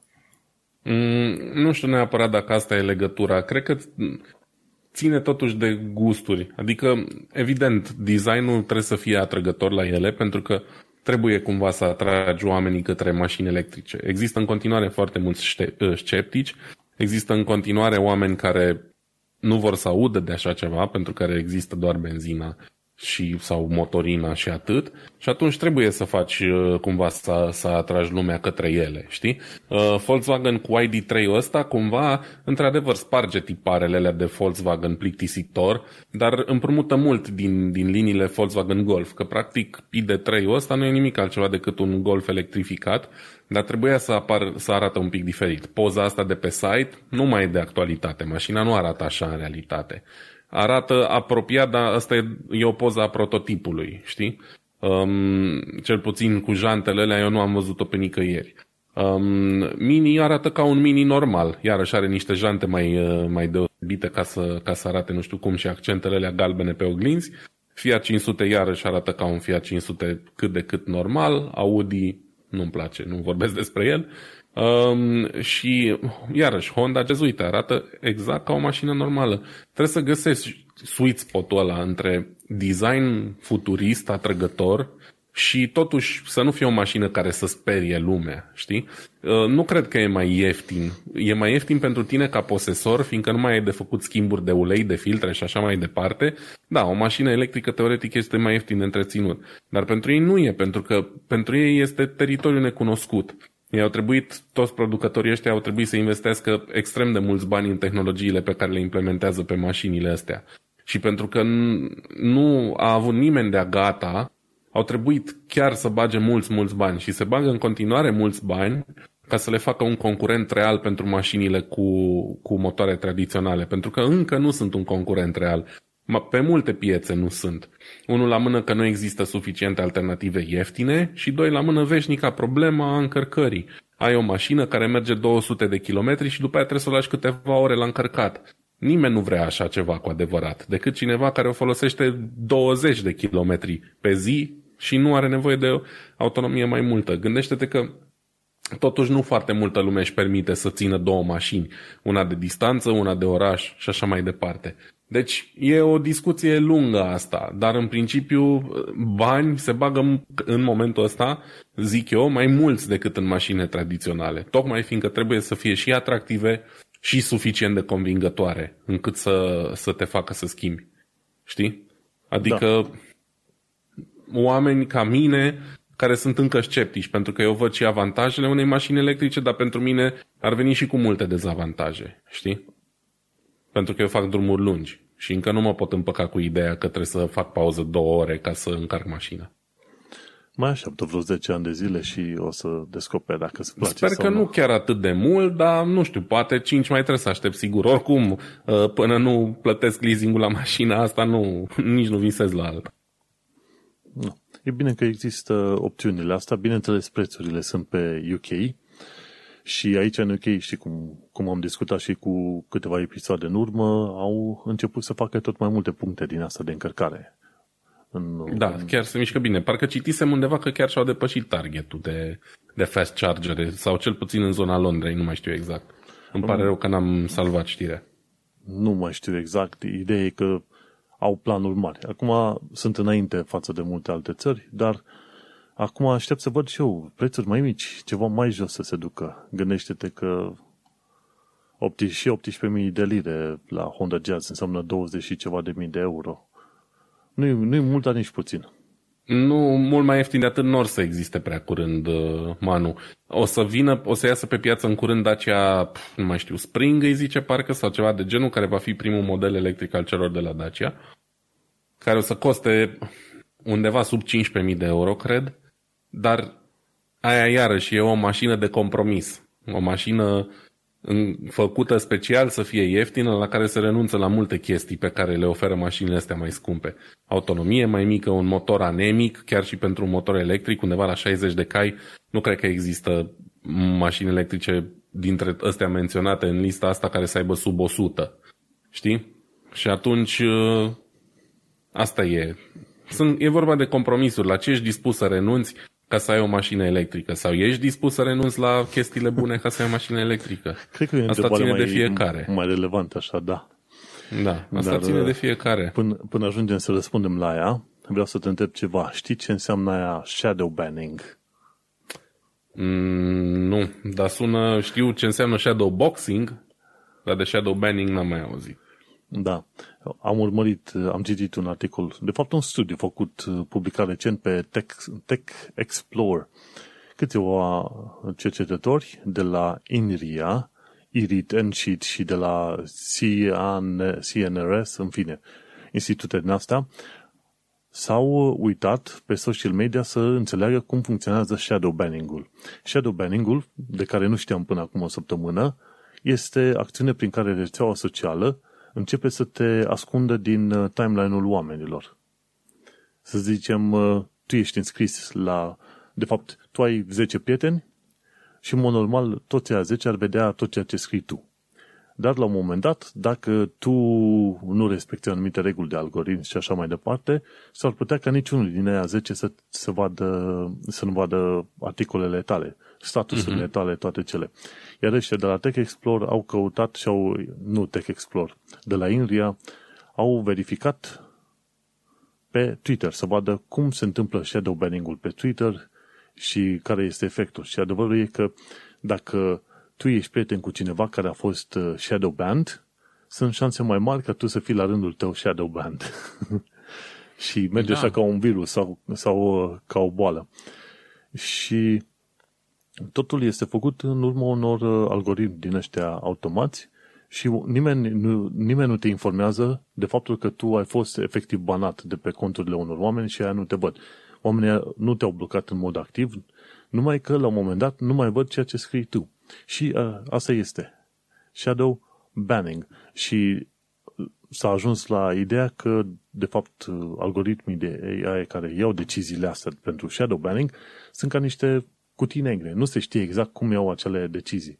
Bineînțeles că dacă discuți cu oamenii care au făcut uh, algoritmul la Twitter, Facebook, ce vrei tu, ar putea să-ți dea niște detalii, dar refuză, efectiv, știi? Dar, da, păi nu e tocmai o practică frumoasă din partea lor, nu? Normal că nu vor să spună prea multe des- detalii despre așa ceva. Uh-huh. Și uite-te cum uh, shadowbanning-ul ăsta se întâmplă în funcție de anumite cuvinte cheie folosite și așa mai departe. Dar noi știm de banare efectivă a lui Trump de acum cât două săptămâni și ceva, dar de fapt, în afară de banarea pe direct, pe cum o vezi, există banarea asta, cum îi zice, silent, numită shadow banning. Așa că păi. poți să învinuiești shadow banning-ul dacă nimeni dintre prietenii tăi nu văd ceea ce scrii tu.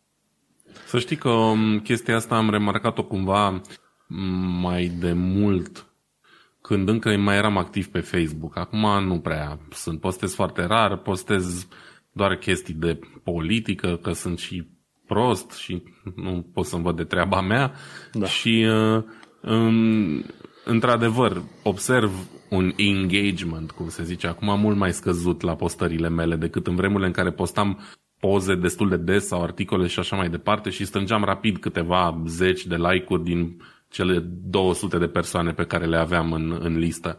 Acum foarte slab, orice postez, aproape deloc like-uri sau mult mai puține decât mă așteptam, ceea ce nu e neapărat o problemă. Dar se vede, știi? Se vede chestia asta. Ori clar. probabil oamenii au făcut cum am făcut și eu. M-am dus, am dat am follow la mai toți prietenii de pe lista de Facebook și am ținut la follow numai pe câțiva care mă interesează în mod specific să văd ce așa am și eu. Și atunci da. probabil ai pățit și tu la fel. O bună parte din oameni te-au pus la unfollow. nu păi ți-o dat nu postez nimic, adică nu, nu e vina lor, chiar nu postez nimic, n-au de ce să mă țină la follow. Dacă, și dacă mă au la follow, nu știu că mă au la follow, cred că ultima postare am acum vreo 3 luni sau ceva, deci... Da, și gândește-te, și rețelele contează în funcție de contextul tău. În UK merge foarte mult Twitter, pe când în România merge foarte mult Facebook-ul. Da, eu am și Twitter și scriu acolo, sunt vorbesc singur. Eu scriu, eu răspund, Manu mai îmi dă like și cam, cam așa merge cu Twitter în România. Nici nu am pe cine să bag pe Twitter, că nu știu, în afară de patru persoane, nu am pe nimeni în cercul apropiat care să, care să folosească. Da, și atunci nu știu dacă la Facebook s-a întâmplat în cazul tău să fie ceva în genul shadow banning. Au ei algoritmul la care da, l-am dat. Dacă un fel nu, de, să nu publici des și nu așa, atunci nu interacționezi cu oamenii, atunci nici nu, nu vezi acțiune și efectiv statusurile tale nu apar pe timeline-ul oamenilor. Dar au făcut, citeam la un moment dat chestiunea asta despre Facebook, ei au făcut uh, schimbările astea algoritmice de mult, când uh, în mod normal timeline-ul de la Facebook era cronologic, cum e la Twitter acum. Când te bagi pe Twitter, uh-huh. te uiți pe home, e cronologic. Poți să alegi și top top uh, statusuri versus uh, cronologic. La Twitter poți să faci treaba asta. Te Dar contrazic. Înainte... Te contrazic pentru că standardul e fix invers și la Twitter. Mai întâi ai top uh, posts și poți tu să, să modifici pe ordine cronologică, dar sau, nu e chiar așa. Sau așa, pentru că eu m-am obișnuit să mă duc la setarea aia să schimb în uh, newest ones. Da, deci nu, nu e by default și am exemple nenumărate și mă enervează Uh, chestia asta. Într-o vreme scosesem altă aplicație de Twitter pe care nu mai știu cum se numește, nici nu contează, care avea chestia asta by default, pentru că pentru mine singura relevanță pe care o are informația de acolo e dacă e cronologică. Nu exact. mă interesează să văd postări și... de acolo o săptămână. Și eu am uh, pus timeline cronologic și nu mai am probleme de atunci. Dar uh, asta a fost, cred că în urmă, cu un, un an, doi ani, când am reușit să-mi dau seama de opțiunea respectivă. Facebook așa avea. Inițial ei aveau cronologic. Dar în uh, dashboard-ul lor, în sistemul de monitorizare, au observat că oamenii funcționează, sunt, uh, au un engagement mai bun atunci când au un timeline personalizat. Și atunci au trecut la timeline-ul, timeline-ul personalizat și au interacționat mai mult cu oamenii. Deși, mm-hmm. în principiu, mulți oameni plângeau că vreau neapărat să vadă în sistem cronologic, din uh, informațiile lor de la Facebook acolo în uh, monitorizare, vedeau că de fapt oamenii interacționează mai bine când e un algoritm care îți filtrează toate, toate statusurile acolo. Mm-hmm. Dar, uh, cum ai zis tu, pe Twitter prefer să am eu cronologic, pe Facebook nici nu știu dacă mai poți să treci cronologic. Nu, știu nu mai era poți. Facebook îți dau ei cu lingurița ce vor ei și cum vor ei. Și, da, oricum, ideea este că avem alte treburi mai bune de făcut decât să ne batem capul cu, cu Facebook. Clar. Oricum pe Facebook nu stau foarte mult. Știi ce e interesant și ce ar trebui să te intereseze și pe tine și pe alții? Cum să decodezi setările ascunse de la Windows Defender. Articolul de pe CNET. Da. Și nu este deloc ușor. Adică m-am uitat acolo, ei te trimit la un moment dat pe pagina de GitHub de unde poți să descarci un uh, programel Adevărul e că, că Defender, efectiv antivirusul de la Microsoft în Windows, are tot felul de multe opțiuni, tot felul de opțiuni, însă nu ai acces direct la ele. Poți să alegi tu să fie anti-spyware, să-ți verifice mail-ul, să facă scanări în calculator și cam atât, nu foarte multe. Dar dacă vrei să ai acces la ceva mai multe setări de făcut în uh, Defender, de ce nu? Te duci pe articolul celor de la CNET și acolo ei dau un link către pagina de GitHub de la Configure, Configure Defender. Odată ce ai instalat Configure Defender, atunci ai acces la tot felul de informații, gen uh, block execution of potentially obfuscated scripts, scripturi de care nu, pe care nu vrei să le rulezi. Sau, de exemplu, ce mai era acolo foarte interesantă, ci că nu permite JavaScript să lanseze executabile. Nu știu dacă mulți oameni știu, dar poți să ai un fișier de JavaScript și Windows ți-l va rula. Dai dublu click pe el și Windows îți rulează fișierul de JavaScript fără nicio problemă. Și ci că poți să blochezi importuri de Windows 32 din uh, cod macro în Office. Are o serie de opțiuni din alea. Întrebarea e de ce nu au creat un panou din ăsta în panoul de control efectiv, la care au oamenii acces. Nu știu de ce Microsoft a ascuns, ar trebui să ascundă astea. Că asta sunt uh, comenzile astea făcute în, uh, prezentate de Configure Defender versiunea 3. Comenzile astea sunt uh, accesibile prin Registry Edit, editor de registri, ori prin comenzi prin, din terminal. Probabil au gândit, ok, hai să ascundem chestiile astea ca să nu îi încurce pe oameni aiurea. Că am înțeles că dacă modifici o serie de opțiuni de aici, din Configure Defender, o să ai probleme pe calculatoarele de firmă. Știi, și probabil de-aia au ascuns detaliile astea. Dar uite că da, e bine eu... că... Da. Nu, vreau să zic că eu văd manevra asta oricum Windows a devenit de mai multă vreme foarte neprietenos cu utilizatorii avansați pentru că ascunde multe comenzi și nu-ți permite să mai faci uh, tot ce puteai să faci înainte cu Windows, dar hei, ăsta e prețul plătit pentru Windows gratuit, pentru că acum Windows e basically gratuit. Singura uh, necesitate de a-l activa e dacă vrei să-ți dispară chestia aia cu Activate Windows Now de pe ecran. În rest poți să descarci o imagine de la ei de pe site și să o folosești complet gratuit. Dar um, chestia asta cu ascuns setări de genul ăsta mi se pare tot o manevră din asta nu foarte prietenoasă cu utilizatorul de a nu-ți permite să blochezi anumite procese care poate blochează la rândul lor anumite scripturi sau uh, aplicații micuțe de ale Windows care accesează informația ta pe care o dau mai departe la servere, știi? Pentru că nu mi se pare normal ca eu să nu pot controla pe calculatorul meu ce face firewall-ul sau ce face antivirusul. Dar din păcate fix asta se întâmplă de multă vreme încoace, inclusiv uh, să nu pot controla dacă vreau sau nu vreau actualizări la Windows. Bă, eu fac ce vreau cu el, e Windows-ul meu, dar într-adevăr eu o să zică, bă, stai așa că acum nu mai plătești. Dar dacă plătesc, că eu am Windows plătit, știi? Uh-huh. Și tot n-am acces la, la setările alea. Nu mi se pare ok. Și eu am uh, Windows plătit, însă E o metodă foarte simplă prin care eviți problemele de update-uri.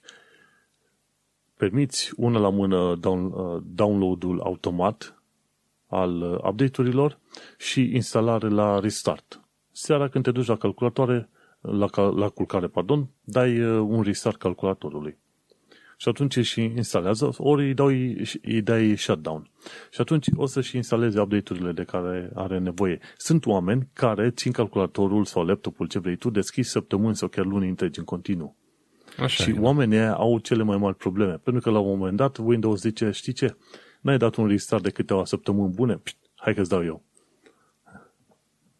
Da, și... vezi, astea sunt chestii așa de control care, pe care, care pe mine mă enervează. Eu vreau să fac să am controlul de plin asupra calculatorului meu, știi? Auzi, dacă vrei să ai control de plin asupra calculatorului, ai ales sistemul de operare greșit. Există ceva Știu, obscur, clar. necunoscut, numit Linux. Nu știu dacă ai auzit de el. Am folosit și Linux, dar evident că Linux nu este bun pentru ce am eu nevoie. Iarăși e un cerc vicios.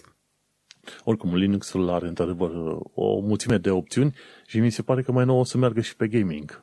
Am văzut că mi se Chiar pare merge că... deja. Steam are variante de Linux uh, disponibile la destul de multe jocuri. Și mi se pare că Steam folosește Vulkan API, nu? Da. În loc de ce folosește Windows-ul, DirectX și ce Direct, DirectX, da. Da. Și atunci... Poți folosi poate. Vulkan și pe Windows acum. Adică mm-hmm. e mhm. open source. Da. Și atunci poate, poate se, se poate. Până la urmă m-am învățat cu Windows-ul, cred că asta e singurul motiv pentru care am rămas încă pe platforma asta. Și cele mai multe jocuri sunt și rulează pe Windows, asta e... Da, pentru gaming e the one to go to. Uh, uite, eu încep să mă obișnuiesc încet încet și cu Mac OS, uh, pentru că mi-am cumpărat uh, MacBook-ul ăla acum o lună și găsesc și acolo multe chestii faine, cumva permite un acces mult mai fin la anumite chestii decât Windows, dar, dar dacă te știi cu terminalul și cu comenzile de genul ăsta, uh, end userului sunt accesibile relativ puține chestii, dar există tot felul de aplicații din astea nebune care îți customizează foarte multe uh, chestii pe Mac, dacă ai nevoie de nivelul ăla de, de customizare. Eu nu am neapărat, dar le descoper pentru că fiind un sistem de operare relativ nou, adică am mai folosit, dar n-am avut niciodată și nu m-au interesat toate dedesubturile astea. Uh, și acum uh, descoper chestii foarte mișto care se pot face. De exemplu, um, există o mică aplicație care se numește Alfred, care îți permite să rulezi orice aplicație, ai o comandă o combinație de taste, îți deschide un, efectiv un search field ca la Google pe ecran, bam, și e un fel de, uh, de Spotlight, există aplicația Spotlight pe Mac, care te ajută să cauți aplicații instalate și așa, dar e Spotlight pe steroizi. Poți să cauți aplicații, poți să cauți absolut orice fișier și folder pe care le-ai în calculator și de obicei apare instant. Și dacă ai varianta plătită poți să faci multe, multe chestii interesante cu el, știi? O chestie care pe Windows nu există pentru că probabil nu se poate face așa ceva. Pe Windows vorba aia, nici search din start nu-ți deschide întotdeauna rezultatele bune, dar pe o aplicație uh, third party. În fine, astea sunt detalii. Astea sunt chiar uh, detalii. Oricum, deocamdată rămân pe Windows până când o să văd că o să merite în continuare. Ideea generală e cu Windows că au început să adauge suport pentru Linux curând și am înțeles cumva, din urmărind câteva podcasturi din afară, faptul că Microsoft nu își mai pune atât de mult bazele în Windows, și Windows a scăzut destul de mult din, uh, să zicem, din importanța lor, ci că merg mai mult pe chestii de cloud, cei de la Microsoft. Și nu știi, nu știi când va veni ziua în care Windows se transformă în ceva open source. pentru da, lume.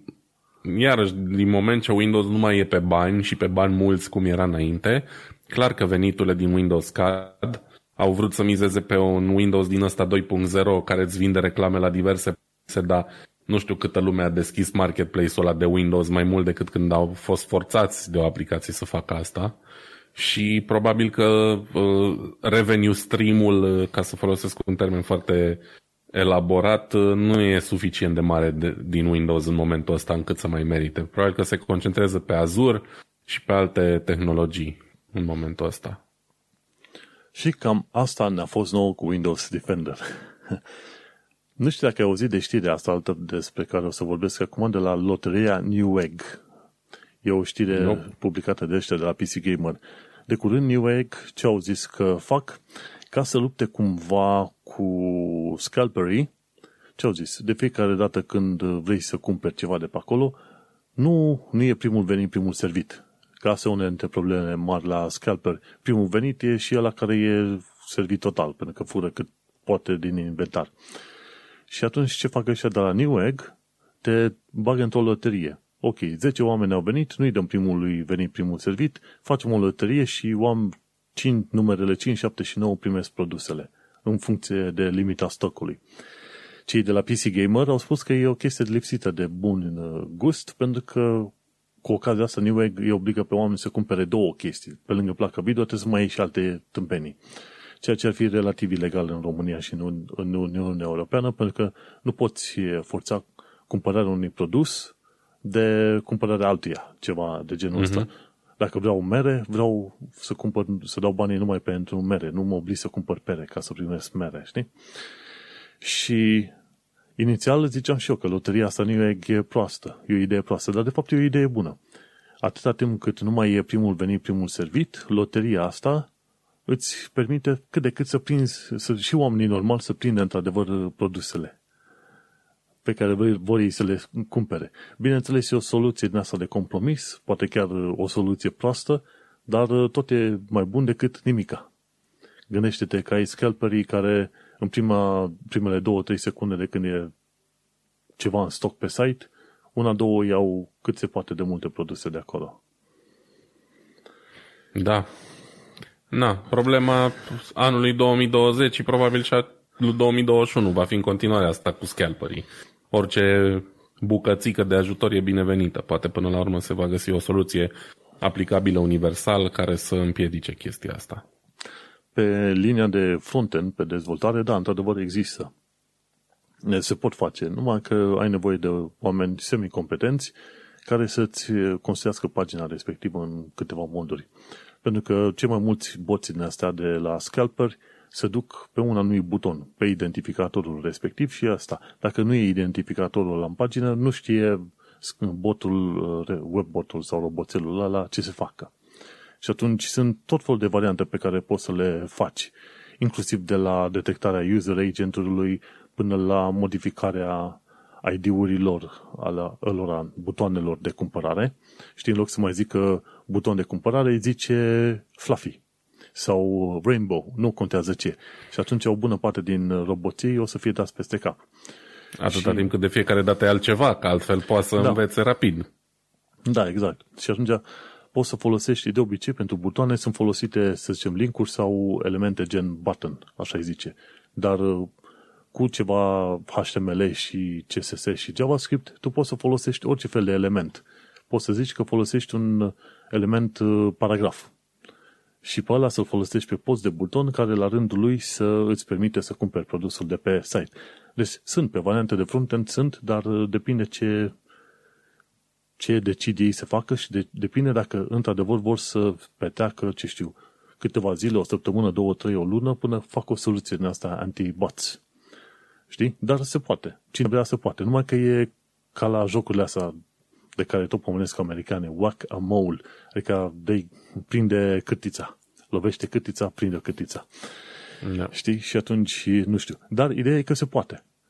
Numai să vrea oamenii. Newegg sunt primii care probabil vor, Vedem mai departe dacă uh, Nvidia vor crea un stoc suficient de bun încât să putem cumpăra, dar probabil până în primăvară, vară nici nu o să vedem așa ceva.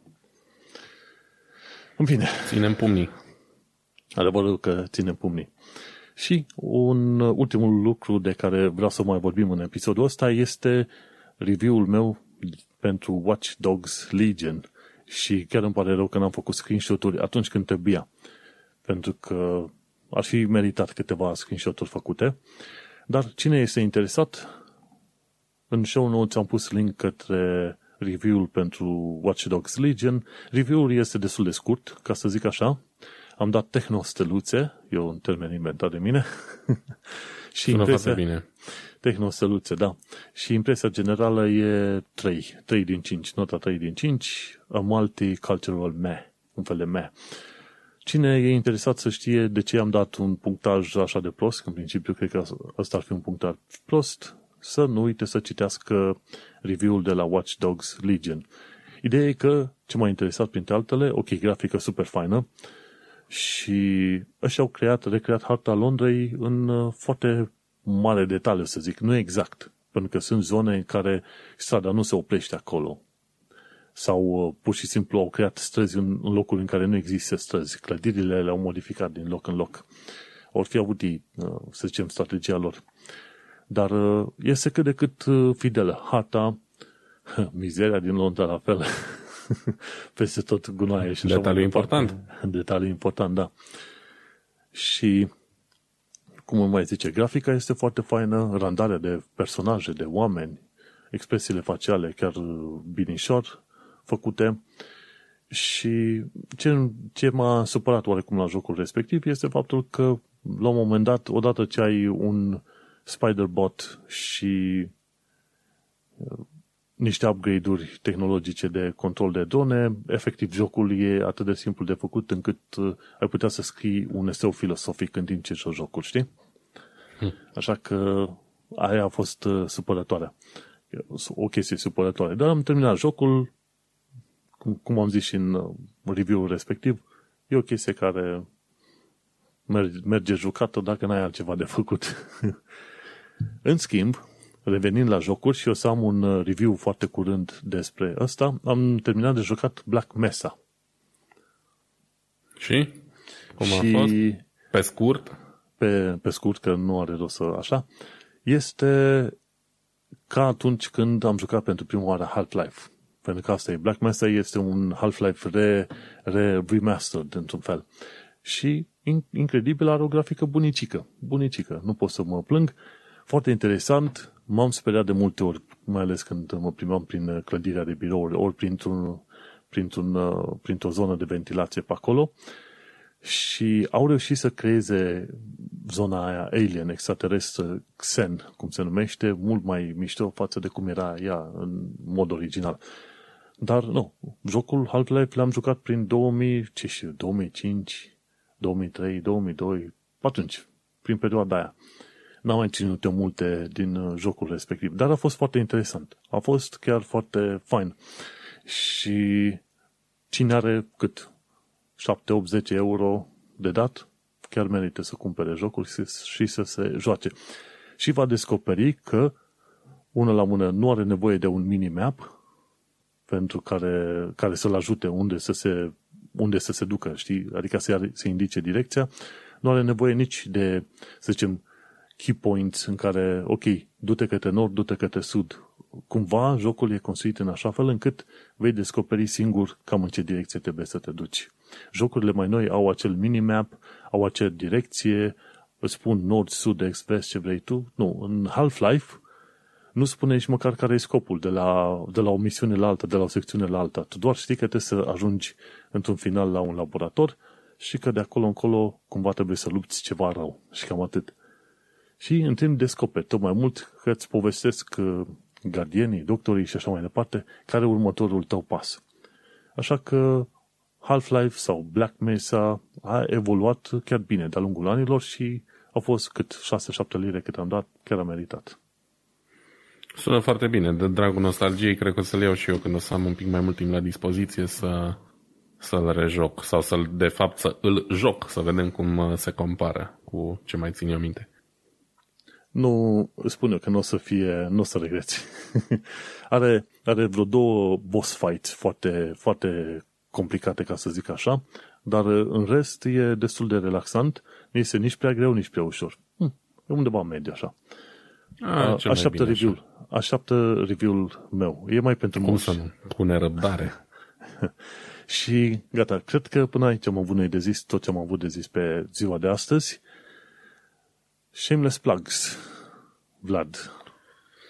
N-am nimic, ca de obicei, găsiți uh, o cauză, un ONG, nu știu dacă ONG e termenul potrivit, o asociație niște copii amărâți și ajutați cu un calculator sau cu niște bani sau cu niște haine.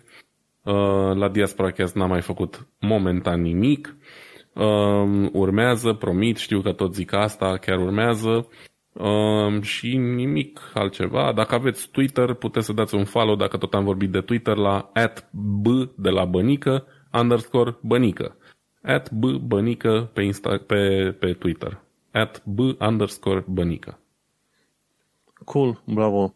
Eu am uh, manuelcheța.com unde mai scriu din când în când articole, chiar și foarte scurte, cum e Nisoare în Londra, și tot acolo vei găsi podcastul celălalt al meu, numit Un român în Londra, și ultimul episod a fost Un război invizibil. Bineînțeles, un român în Londra vorbesc despre viața în UK, impresiile mele, știri, comentarii și așa mai departe. Și cam atât. Îți mulțumim că ne-ai urmărit. Acesta a fost episodul 17, unde am vorbit despre Internet Planetary File System, Podcatcher, Mask Codoi și sfaturi pentru PC Builders. Te salutăm și ne auzim pe data viitoare. Pa, pa! Ciao!